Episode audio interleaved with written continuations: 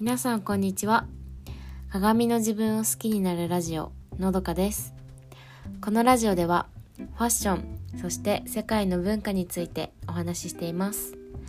聞いてくださる皆さんそれぞれが自分の気持ちや感性を大切にして毎日を自由に楽しくご機嫌に過ごせるようなそんなラジオをお届けします、えー、今日は人に届けるための言葉というテーマでお送りします。えー、まあいろんなことに、えー、通じることなんですけど、えー、もう私はそのファッションのことを発信してるのでファッションで言うとあの、まあ、ファッション雑誌雑誌だったり、えーまあ、インスタグラムだったりそのまあ、アパレルの洋服屋さんの人が、えー、紹介してたりとか雑誌のその、まあ、ファッションをすごくうんファッションのプロの方とかが言うこの OK コーデ NG コーデ、うん、これはいいこれは悪いとかっていう風に書かれてたりとかうんなんかなんだろうなこの組み合わせは絶対しちゃダメとかそういう書き方っていっぱいあると思うんですけどそうやって大体そのねこれはいいこれはダメって極端に書かれてることがほとんどだと思うんですね。うん、でなんかそれを見るとあ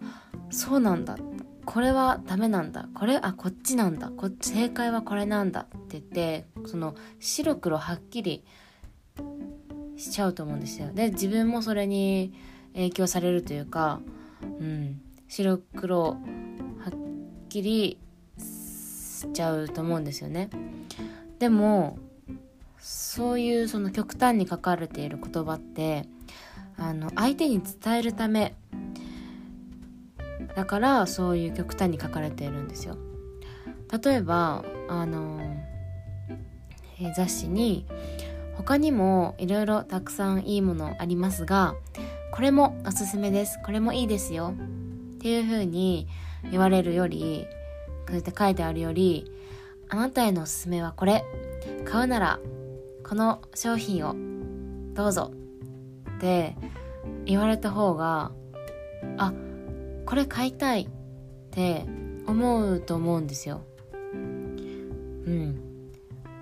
そのまあ言い切るっていうか、うん、でこれってそう本当にその大事なことでその言い切るっていうこと、うん、これは私はビジネスについて勉強して学んだことなんですけど相手に伝わる言葉っていうのがあるんですよね。でそのいろんな、うん、補足をつけてなんだろうな予防線を張るとその分相手には届かなくなる伝わりにくくなってしまうんですよ。やっぱどうしてもその言い切ったりとか明言をするってなんか抵抗があるなって私もそう思っててなんか遠回りしてなんだろうなこれもいいけどこういうこともあってこういう人にはこれがいいと思いますっていう風に回りくどく予防線を張り巡らせて言うっていうことをしちゃってたんですけどしちゃってるし今でもそうしちゃうんですよあなんかあこれちょっとぼんやり言い過ぎたなとかあるんですけどでもそういう言葉だと本当に必要としている人には届かないんですよね。うん、あの広く浅く届いてしまう。うん、だからその売り込む時とかはもうこれ私はこれを自信を持って押すというか、うん、そういう気持ちが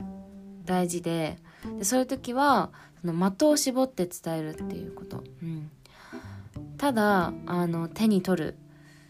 だけじゃなくてその先の手に取ったものを、えーと、購入する買うっていうところまで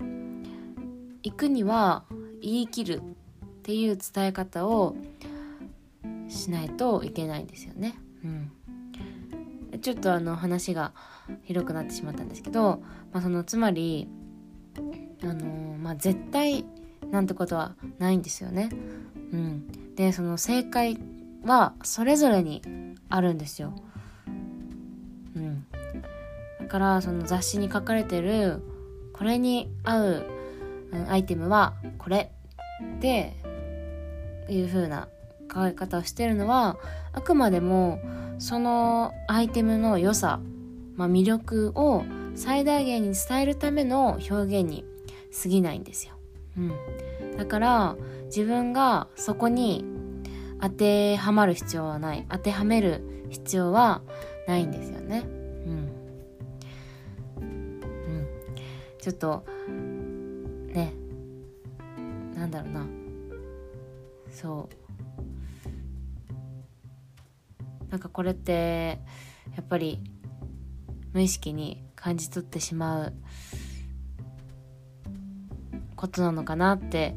思うんですけどまあある意味同調圧力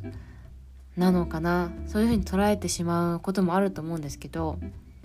うん、それはあくまでも一例であって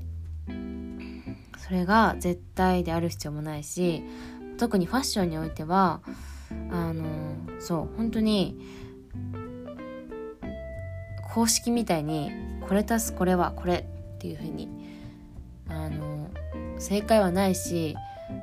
正解だって言われててもそれに当てはめる必要は本当にないんですよね。うん、はいえっと今日はこんな感じです。えー、今日もお聴きいただきありがとうございました。えー、それでは敵な一日をお過ごしください。